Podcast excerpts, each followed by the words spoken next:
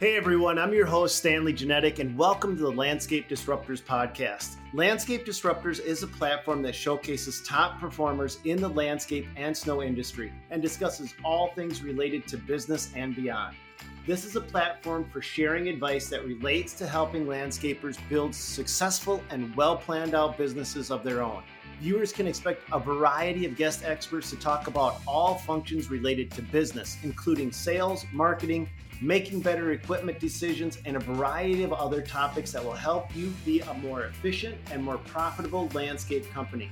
You can learn more about our free content at landscapedisruptors.com. Before I intro our guest today, I want to give a big shout out to LMN Software. They're the ones that are making this happen.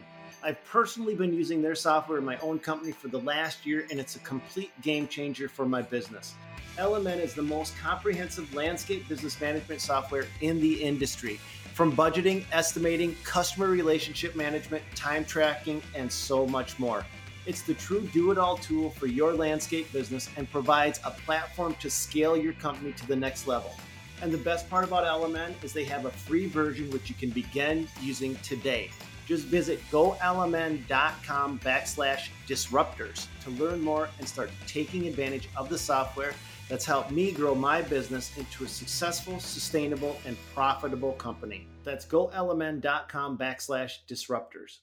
All right, you guys, we're with Brian from Brian's Lawn Maintenance. Brian, how you doing today? I'm doing good, brother. Welcome to the jungle. Let's, yeah, let's no, do this. No doubt. This is going to be an awesome show. So, um, if you guys don't know who Brian is, he's got a YouTube channel. Uh, you just broke 100,000 subscribers on there. Yes. You're crushing it on Instagram as well. You're in the 20s or, th- or 30s or something. On 34. There. 34. All right. Yeah. Um, and so, and you also do the Entrepreneur Academy. So this is really lawn maintenance has been kind of like you live and breathe it. We've talked about you maybe diverging into other things, and you are just like, I am in lawn care. Yeah.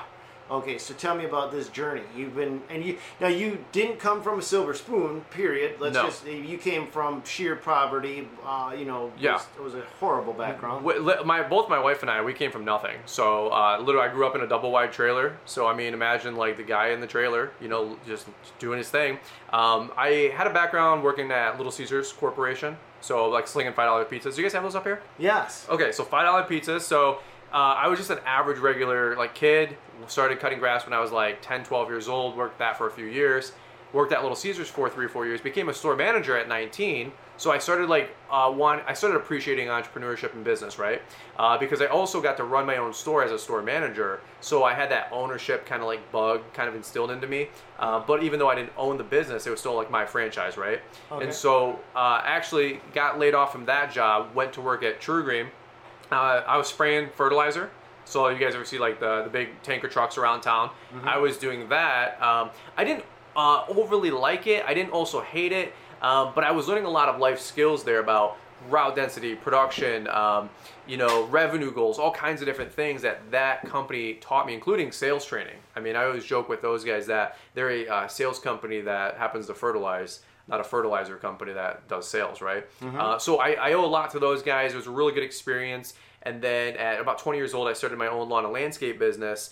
Um, it's absolutely nowhere in the galaxy of where it is today, right? The last three or four years, uh, we've done some stuff with YouTube, and there's a story in between there. Uh, but my business uh, for the first decade, it was a very uh, large struggle. So we weren't the most profitable business. We didn't have the best pricing. I didn't have the best routes. Um, I didn't have the best uh, help. So it was a lot of just try, fail, adjust, right? Um, a little bit different than what a lot of these guys get access to today with the YouTube, the social media, the Instagram, podcasts, right? So my first 10 years, uh, I think I've heard you say before on other uh, YouTube videos, uh, throwing mud up against the wall and sees what sticks. So that was kind of my life story the first 10 years. Okay. So then, what happened? What you said just within the last three or four years, your life has changed. Yeah, so uh, so I think the catalyst for me personally was five and a half years ago. I got married. Uh, so I met a girl, fell in love, the whole deal. And if some of you guys watch our content, you know my wife Liz. Uh, so as a single guy, I always had this forty, fifty thousand dollar a year business, right? And I was super happy with that because I lived at home, didn't have a lot of expenses, and it was a decent little income.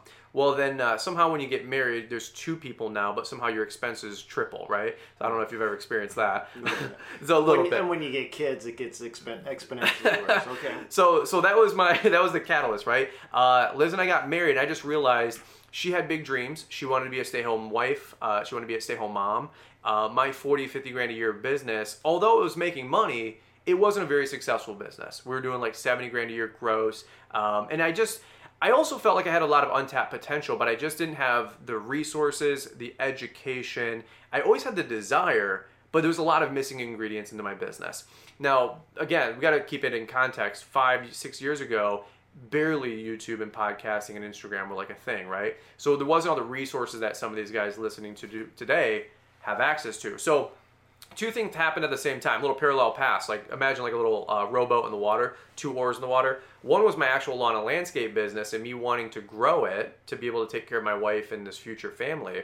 But the other oar in the water was I jumped on YouTube, not to be the guru, not to be the answer man, not to say, oh wow, look how great I'm doing, because that truly wasn't the case. It was, hey, I'm gonna document my life. I'm gonna review some equipment. Um, I kind of got caught up in the the hype and the fun of watching other guys on YouTube review products. And back in the day, I was using brands that not a lot of other guys were using uh, based on my region. And so what happened was I started kind of just documenting my business on YouTube.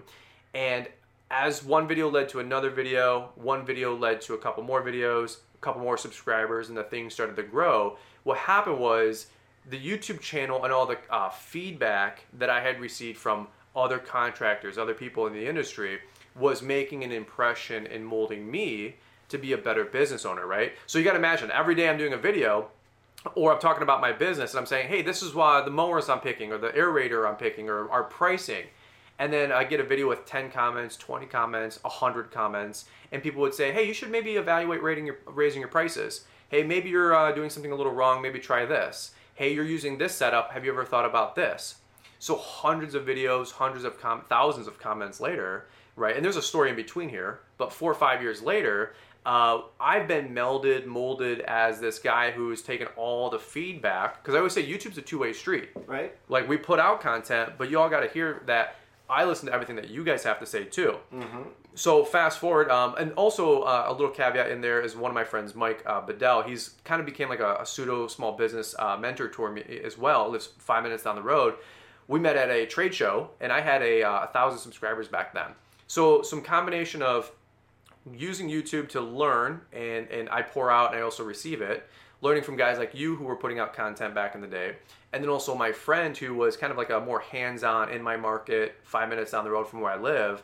I started stitching together my business, and within about uh, I'd say about 12 months after meeting my friend Mike, and then also my first or two uh, years on YouTube, my lawn business went from you know making 50, 60 grand a year to double and then uh, the YouTube channel continued to grow. We were at 40, 50,000 subs.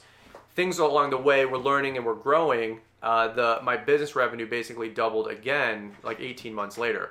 So all things being said, we went from doing 60, 70 grand a year to just under 200 grand a year in revenue.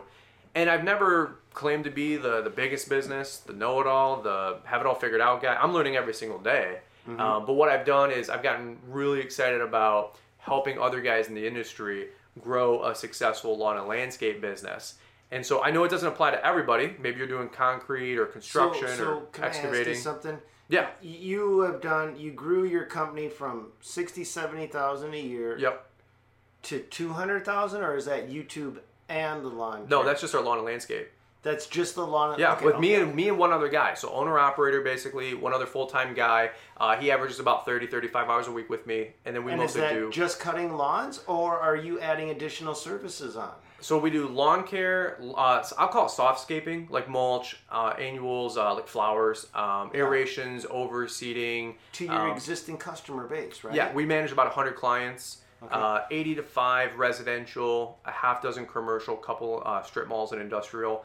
Uh, but it's about 100 clients a week. So let's say you got these hundred, and you you got these clients through cutting their lawns. Yeah, ba- basically, right. a lawn and snow is the, the core. Okay, and so that you use this this center mass of clients Yep. to then add your ex, your additional services onto it, right? Yes. Okay, so and this is where you were able to take it from 60, 70,000 and instead of bringing in a whole bunch of new business, you realized that you just had all this money left on the table that you weren't capitalizing on. Hundred percent. So I did a YouTube video talking about lawn maintenance uh, or lawn care versus maintenance company, and I broke it down because exactly, uh, Stan. Like, if you look at uh, a lawn care customer, it might be worth nine hundred bucks a year, right? Mm-hmm. But if I do the aerations, the overseeding, the lawn treatments, um, the snow plowing, the mulch, The upsells. all the upsell services, uh, one customer can be worth 3,500 to five thousand dollars a year. And I really uh, derived some of that value from again my friend Mike because he only had 30, 40 clients and he was doing a couple hundred grand a year, and it was an enigma because I thought I had to have more customers, and to me more customers meant more headaches Yeah. right? I'm like, I already got a decent business, but if I add 20% new customers, now I've got 15 new headaches. I didn't want any more headaches. And I was learning from, uh, again, my friend Mike and a ton of other people as well, that he only had a certain amount of clients, and but he did everything. And I said, oh my God, if I would just, instead of going vertical, I went horizontal, right? I'm, I could triple my revenue with not a lot of effort in terms of gaining new customers. Now, we still had to do the hard work. You you didn't have to market because you were just telling your existing client base who was already in love with you for the existing services that you were already providing because you acquired them right out of the gate. Yes. And so this is how you were able to go make such a radical increase. Oh, in- yeah. Okay. and we're still riding that wave up because every single day and some of you guys listening to this you might laugh at this one um, you know we'll do uh, an aeration overseed and that customer didn't even know we offered that and they go i didn't even know you guys did that and that's always like the worst thing you can hear from a customer right uh, or or it just tells you your marketing isn't working. well, that or you just or your customer doesn't know what you offer. Right. Because uh, there's times where I'm cutting a lawn and I see you know the course from an aeration, super simple uh, you know service, hundred dollar you know service, and I say, oh, we could have did that for you, and they say, well, we didn't know that you offered that. That was kind of my sin about three or four years ago. Well, how have you changed that? Well, uh, first off, it worked on me first. It was an internal decision before it was an external one Okay. right? Because I was scared, I was timid, I was afraid. Um, I talk a lot about this on, on the content I put out. Um, I just didn't really know my value, my pricing. You was a didn't, you didn't have the confidence hundred percent. in yourself to be able to, to take it to the next level. If you distill it down, hundred percent. Now, now uh, I've also heard like you can't have uh, fear and faith can't coexist, right? So I here I am married and I got to provide. So my my faith or my desire uh, or my frustration even was greater than my the factor of my fear. Because what are you going to go back to your wife and tell them that tell her that you promised the world to her when you got married, and I'm not going to be able to provide the lifestyle that you want. Sorry, you just married a schlep. Like I, I had this frustration internally, and I said I had this cognitive dissonance we talk about, and I had to perform. If not, I was going to be a liar. Okay. So that's that's where it started internally, Okay. right? So then I said, okay, if that's the case, what's the big what's the big deal? What's the big concern here? I don't know how to rent an aerator. I don't. It all seems so um, trivial now, but four or five years ago, when you're going through the thick and you're going into it, you're like, it's all unknowns. It's all it's all uh, comfort zone. And I, I laugh at the comfort zone uh, statement that people make because to me, it's just a familiar zone Yep. right? A comfort zone is just what you know. And I heard a guy say once that a familiar zone is what you're you're you're familiar with, right? It's really simple. But if you get unfamiliar with, you get nervous, you get anxious. It's a, you're afraid. It's unknowns. Yeah. And so I was I had my comfort zone. Don't come into my comfort zone, right? So before I decided to go out of my comfort zone and my familiar zone, I had to work on me internally, and then it would become an external thing. Mm. And so that's where I had to man up, own up, learn some things. Some of them were practical, some of them were uh, tactical, some of them were strategy, some of them were mechanical. Yes, how do I do XYZ service? So how did you learn those services in the beginning? Straight up YouTube, uh, social media, guys like you that were putting out content back in the day and still to today. Um, guys like Keith Kalfas, who I think is a, a guest on your show and uh, a friend of, of the show. Um, so many people like that, and of course industry events as well. But but personally, it was a lot of one-on-one mentorship with uh, my friend Mike and a couple other guys that I network with locally. You know, another weird thing, and it's going to sound odd, but actually, the companies that supply materials will oftentimes train people because they want somebody to install their materials. Absolutely. And they realize that if they've got somebody green Yep. and they're the person that trains them, Yep. who are they? Who's that person typically going to commit? That you know they're going going to be loyal to the company that trained them in the first place. Yeah. It'll become their biggest cheerleader. I mean, it's a simple solution. So if these guys don't have an outlet or they don't know how to do something, Sure. go knock on the person's door that you're willing to spend money with Yep. and say, "Hey, I want to install your pavers. I want to install your bricks. Will you teach me?" I, I and still today I, I love going to events like that. Um, shout out to Techo-Bloc, you know, um, just guys that make bricks and pavers and a bunch of uh, you know products. Uh, I went to their contractor showcase uh, over in March, you know, before uh, the whole uh, pandemic thing. Um, great time, right? And I was up there. I was asking questions. I had a pen and paper. I was the new guy. Uh, I didn't. I didn't like go there for YouTube or clout or anything like that. I'm going to learn. Liz and I want to build a home here and have a beautiful outdoor patio. Absolutely, I was like, hey, can I like get some samples or can you guys give me some catalogs? Even to this day, like you're never too old to learn a new thing. Well, yeah, no. I mean, you're constantly learning and growing. So, where are you going now? Do you have a plan, or do you fly by the seat of your pants, or what's the next steps? I, I, I've gotten that question a couple times lately because here, here's this the honest truth. Like we're, we have our YouTube channel, it's becoming more successful. Um, very, very thankful, very, very humbled. Um, but I'll be honest with you, I never saw it where it's at today. When I started, I said maybe one day we'll get to 100 subscribers, right? And uh, it took uh, you know a couple months to get there. a hundred subscribers. A hundred subscribers. I mean, I was a, I want to say I was a big thinker, but even back then I wasn't. If I looking back on it, because I because I said one day I'll get to a thousand subscribers, Stan. And uh, as somebody who's been through this, you know what I'm talking about. This evolution. And uh, and I said, man, we'll, we'll we'll nail a thousand, but I told my wife, there's no way this thing will ever get bigger than ten thousand. There's no way. There's not that many people. And so the you know the third time me saying that, we get to ten thousand. I tell my wife, okay, maybe 10,000 people want to watch what we're doing and learn how to run a successful business. They want to be encouraged. They want to see the newest chainsaw, whatever, right? But nobody, not, there's not 50,000 people.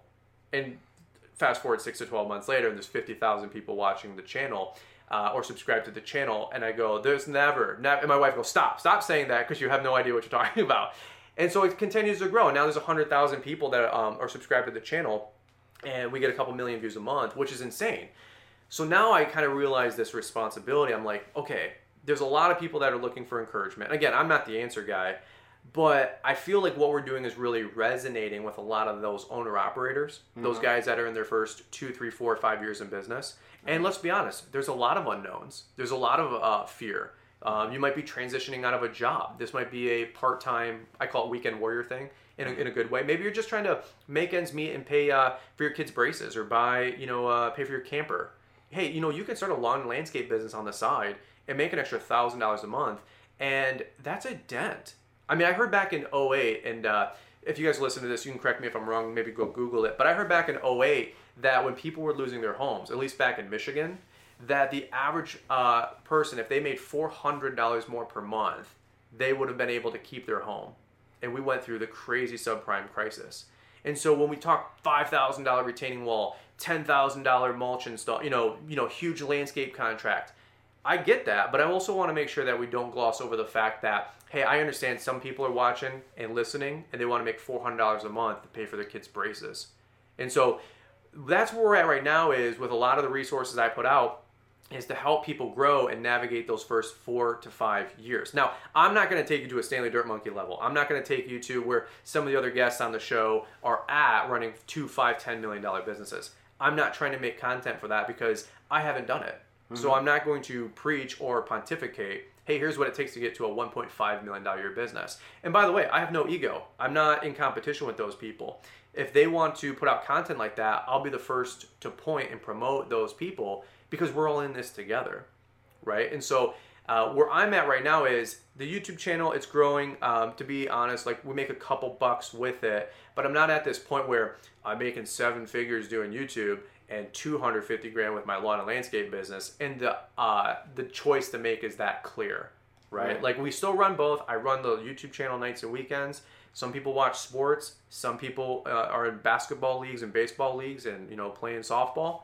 this is my hobby. This is my sport. I love making YouTube videos. And right now, we still run the lawn and landscape company 40, 50 hours a week.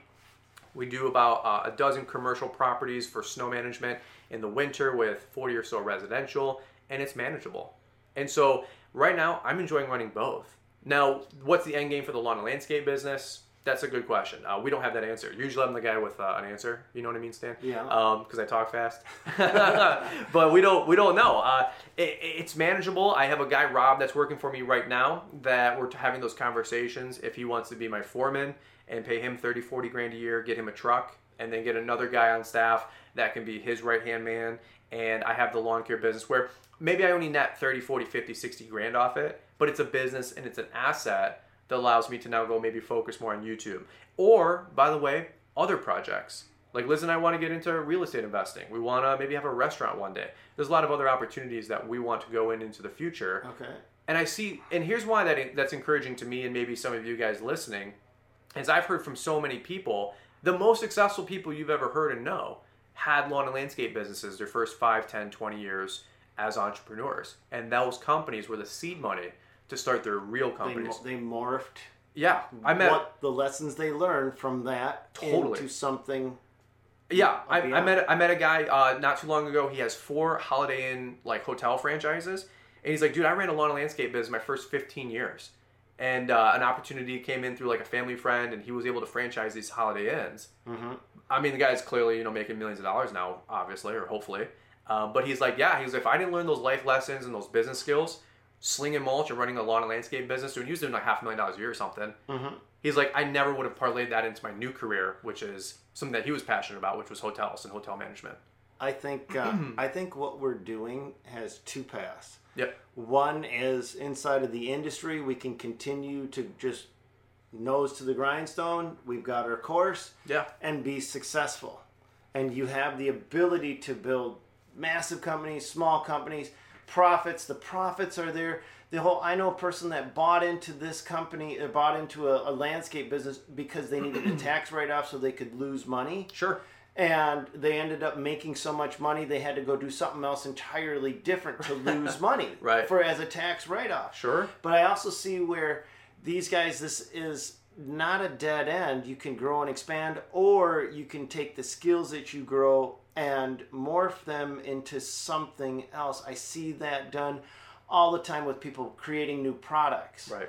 um, they create well the person you know one of the first people we ever met snow power Yeah. hurricane leaf blowers Uh, Rick. rick Yeah. rick rick actually started out in the lawn and landscape company then he built hurricane leaf blowers then he sold hurricane leaf blowers to briggs and stratton With a couple commas in the check. yep yep which is good, which is okay, which is okay. and then And then he bought a 7,000 square foot home yes because he's a good guy.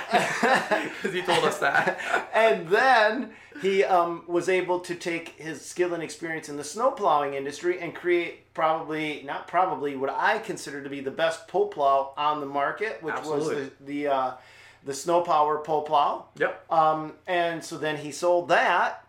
Uh, as his second company. So he took he started out hands in the dirt Right.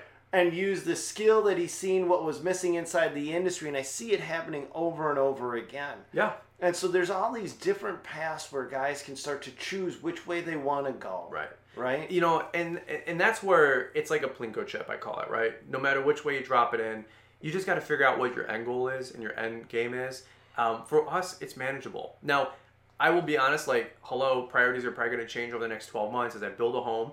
Uh, we've just uh, bought land, we want to build a home, and Liz and I want to start a family. I might value more time.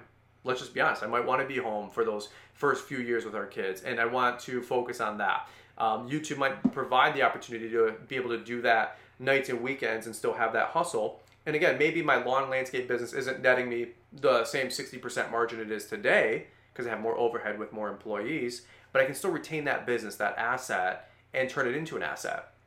That's something that excites me more than anything is to still be able to keep that business. Why do I have to give it up? I know so many guys that have lawn and landscape companies while they run so many other businesses. It's not even funny. And and again, I didn't even know that was an option.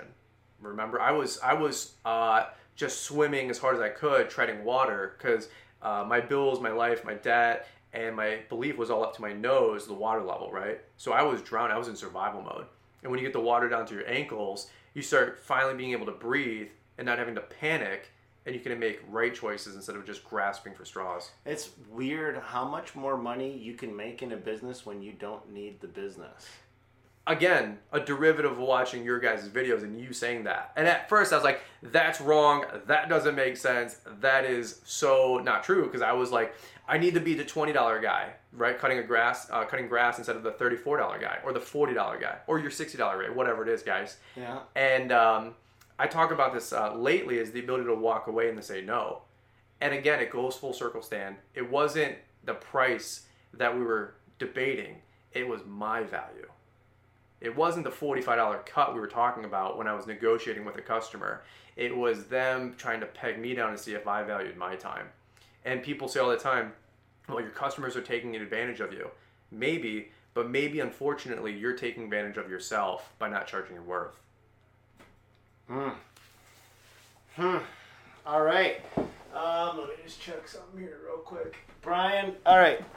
I got one last question for you. Sure. If you were going to be talking to the young entrepreneurs Yep. of the world, and these are guys that may be just starting to get into it, and you had to give them a sense of direction, a sense of action, a course to go, what would you say to do? What, what, how would you direct these guys? Because a lot of them don't know what they're doing, and they listen to these things hoping to get that very specific sense of direction. I, I feel number one, you got to figure out what you want. I mean, before you start, right, you got to figure out what you want. I mean, it, it sounds so simple and it sounds like a soundbite. It sounds like a hyperbole, right? Mm-hmm. But how many times do we do do people wind up in life where they don't want to be? And let's say you're climbing a ladder and you realize you get to the top of that ladder and that ladder is leaning on the wrong building. And you look across the, the causeway there and you see the other skyscraper and you're like, man, I should have been climbing that the whole time. Well, you don't have enough time in the world to climb down that ladder and restart climbing up the other side. You need to jump. You need to make that that leap and start figuring out what you want to do with your life. Maybe you're 40 and you're trying to decide that. Well, if you're 18, 19, 20, first go ride a, uh, a ski lift or go take the elevator to the top of those buildings. Get to the top. You're just renting space for a quick second. Get the lay of the land and figure out if that's the life you want to live before you start committing to a process. I heard a guy say once, when you're 18, everybody asks you, and here's my, my big takeaway. If you guys can remember any one thing from this podcast, this is what's helped me the most, is that don't figure out what you want to do, figure out how you want to live. Because what you do might not turn into how you want to live. Let's say, for example, you want to be a jet setting multi-millionaire, you want to go to the Turks and Caicos, you want to live the dream, right? Okay. But your guidance counselor at school says, you're good at math, you should go be an electrical engineer. Well, okay, back in Michigan, a lot of automotive, right? An electrical engineer might make 60 grand a year. Maybe a really good product uh, project manager, 90 to 120,000 dollars a year. Even if you're making 120,000 dollars a year, is that going to get you to the lifestyle of being a jet-setting multimillionaire, Turks and Caicos, living the dream, boats, yachts, and Ferraris? No. So there's some dissonance here, right? So that path that you take at the beginning, that your guidance counselor taught you was a good idea, might actually be the worst advice you've ever heard on the freaking planet right? So figure out the lifestyle you want to live and then work the equation backwards, right? So the life I'm living now is the life I designed for myself four years ago. Huh. Then I had to be patient, work the plan, and just wow, lo and behold, you wind up somewhere. I didn't wind up where I'm at today. It was an extremely planned event. That's really, really, really good advice. I like that. Well, hopefully it helps you guys out because nobody taught me this shit at 18. I, no, I actually really think that that's valuable advice because I will tell you right now, you will create your destiny. yeah, Whatever it is you want, if you if you make the wrong path and you say I'm going to be an electrical engineer, guess what, Right. folks?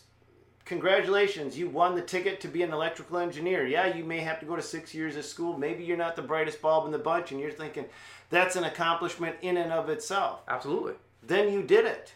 But if you say, I want to be a jet setter, the bizarre, weird thing is one of two things is going to happen. You're going to be that person, or you're going to try to be that person. And you will probably have a lot of fun on the way there. Yeah, Whether you hit it or not, yeah, it doesn't make a difference because you have now created and fulfilled your own self-fulfilling prophecy and that's a way a lot of i mean it's Yeah. it's the um, manifestation i think is what some people call that ability or whatever Sure. i don't know Well, here, here's the last like things that make you go, hmm. This is the kind of stuff that I like. Is what happens if you go the traditional route we just described about being an engineer. You turn 35 years old and you're not living the life you lived. Why didn't anybody ever present the other option? Why didn't everybody ever tell you that another life exists? Why didn't anybody ever tell you that you could have, as Robert Kiyosaki talks about, the two different sides of the cash flow quadrant? Mm-hmm. When I was 18 years old, only one side of the story was presented to me. I was only taught to go to school, go, go get good grades, go to college. My brother was already doing that, and I didn't want any part of that mill because I was 18 years old. I took over a Little Caesar franchise, and I was only making 37 grand a year. Today's money, that's 65 grand a year, right? This is 10, 12, 14 years ago. So, okay, I'm 18, I can make 65 grand a year. That's the route I chose, and it just got me thinking. I had to start thinking and observing and surveying. And when I was working for a billionaire corporation, I was able to meet a Mike Ilitch back in the day. I've noticed that this guy had 2,000 stores or whatever it is. I said, franchising, big business, I want to own something. And that just was a splinter in my brain to put a little pebble in that river, right? And divert a little path, just to divert a little thought. And that little trickle of water turned into a stream, and a stream turned into a river, and a river turned into a Niagara waterfall. And now today, you want to know what I'm most passionate about and most excited about is presenting the other half of the story, the other half of the equation to my audience. Because again, one side, and you can go down the conspiracy rabbit hole all you want, but one side of the story is only being presented to the majority of the public that if you don't go to school, don't get good grades, and don't go to college and work for a major corporation, that, Sam, I don't know if you can relate, but all I heard growing up was you're going to be poor, broke, busted, a loser, destitute, no status, no say, no nothing. And frankly, what I've come to find out is that the most successful, hardest working, most financially stable, blessed people I know seem to own their own business, and a lot of them are contractors in our industry. So you said something that I want to point out uh, when you asked, you know, you can go to college, you can get your, your job, or you'll be broke. But I was thinking you actually met if you go to college and you get a job, you mm-hmm. will be broke. You will work your ass off. You will, you know, always you will always have a limit to what you're capable of achieving. And, Sure. I, and I, I don't have a problem with people that do. It. I love it. It's what makes this economy. 100%. It's what makes the world work. Yep. But when It's not the only path. it's not the only path, and there's more opportunities when you become your own boss and realize that the only limit you put on yourself is what your own drive will allow you to push through, your own motivation, your ambition. You are you become the limiting factor, not somebody else's decision. When you work inside of a corporation, and a lot of times that decision is not a fair decision. Mm-hmm. It's a de- decision made out of envy, greed. You may have managers above you or below you, and all they don't want to see you do is get above them Yeah. right? Yeah. If you're already above them, they're going to do whatever they can to p- bring you down to their level. And if you're climbing rapidly up toward them, they're gonna you're a threat. Yep. So you've got this giant conglomeration of things working against you instead of for you. Right. But when you become your own entrepreneur, guess what?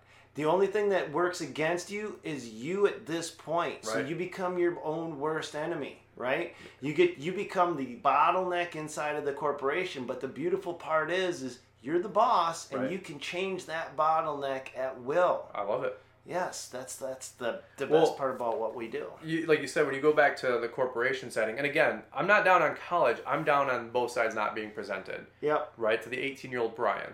And so here's the bottom line: when you're working for somebody else, like you just uh, said, Stan, I heard somebody say like your boss, you're a threat to them because they could take your job, and you don't want your uh, the people below you to do too good, to do too good because they're going to take your job. Yep. So the whole organization is stagnant. Yep. Nobody wants to grow in corporate America, and this isn't a slate on corporate America, but I'm going to put a slate on corporate America because when you do one thing right, you get a 1x attaboy. When you do something wrong in corporate America, you get a 10x slap on the wrist, red streak on your review. And so people are encouraged to not be creative, not take a, a chance, not go out on a limb, not do some, you know, unique and interesting campaign to grow the company because they're not compensated or rewarded. Now, in an entrepreneur set, setting, there's still risk, there's still opportunities, and there's still things that you have to figure out. But like you said, if you want to grow your organization, replace yourself uh, with your replacement, and grow your tree, grow your company, and continue to blossom, create jobs, grow the economy. I mean, again, you can chase security or you can chase freedom, but you cannot have both. And one of my early mentors said to me, he goes, What's the most safe, secure place on planet Earth? And I said, uh, That's a good question. I don't know. I'm stumped. And he goes, A maximum security prison cell. And I said, What do you mean? He goes, Well, he goes, It's the safest, secure place on earth, but you got a lot of freedom there? I said, No. And he goes, Exactly. So you can have security or you can have freedom, but you can't have both. And so I'm not saying that, you know, corporate America or a job or a nine to five is that prison cell, but you know what? They're still handcuffs. And maybe you make $120,000 a year and, you know, you have this great sales job. Great. They're just golden handcuffs right? They're still handcuffs. Yeah. And so I'm not saying that I don't respect the college route and the college hustle. Lord knows that if I need a lawyer, I hope they went to college. Lord knows that if uh, I'm buying a vehicle, I hope a very degreed engineer made that safety harness, if right? I'm getting operated on, I'm hoping it's not Chuck in his truck. Exactly. But the other side again is how do you want to live? So again, I'll wrap up with that is if you want to live an incredible life, figure out the end of the equation first and then work it backwards. Too many of us go through life front ways forward. We waste up 40 years of our life and realize, holy crap, I've been on the wrong trajectory this whole time. Right? If you if you're driving a Ferrari down the road, I heard a guy say, maybe Gary Vee, if you're driving a Ferrari down the highway, that car can go 200 miles an hour. But if it's the whole highway is covered in thick, dense fog, you guys get that up here in Minnesota. I know about the lakes. We get that too. It doesn't matter if that car can go 200 miles an hour. I'm going to be limited by 30 mile an hour driving until I can get that fog out of the way, and then I can punch it and let the 450 horsepower out and go 200 miles an hour. But you can't do that if you don't have vision, if you don't know where you're going. Huh. Good stuff. Thanks for coming on, Brian. Anytime. Thanks for having me. Uh, how, how can people find out more from you? Uh, type in Brian and lawn care. We'll come up on the interwebs. We're it's everywhere. Not, it's not Fullerton Lawn Care? Uh, Fullerton Lawn Care, which is what Stan said. This is take two. This is take two. So this guy's a stud, but he makes mistakes too. No, uh, Brian's Lawn Maintenance on YouTube, Brian's Lawn Maintenance Instagram, uh, uh, Fullerton Unfiltered podcast. Uh, uh, again, shout out to the LMN folks. Thanks for having us on. Um, this was really, really good time hit re-listen guys. Go through this again. There's a lot of nuggets baked into this one. I know we come at you fast and i talk fast uh, but you, if you guys ever need anything say hey say hi shoot a dm on instagram. I always get back to you guys. All right. God bless. Go get him you guys. We'll see you another one. Thanks brian. Yep. All right, thanks guys for tuning in today and make sure you come back next week. We've got more expert landscape business advice coming down the pipeline. Once again, a huge shout out to LMN Software for sponsoring this podcast and making this all happen. LMN is the most comprehensive landscape business management software in the industry. It's the true do it all tool for your landscape business and provides a platform to scale your company to the next level. And the best part about LMN is they have a free version which you can begin using today. Just visit golmn.com backslash disruptors. You guys can start taking advantage of the software that I've been using to help me create a successful, sustainable, and profitable company. That's golmn.com backslash disruptors. Thanks again, everyone, and see you next week.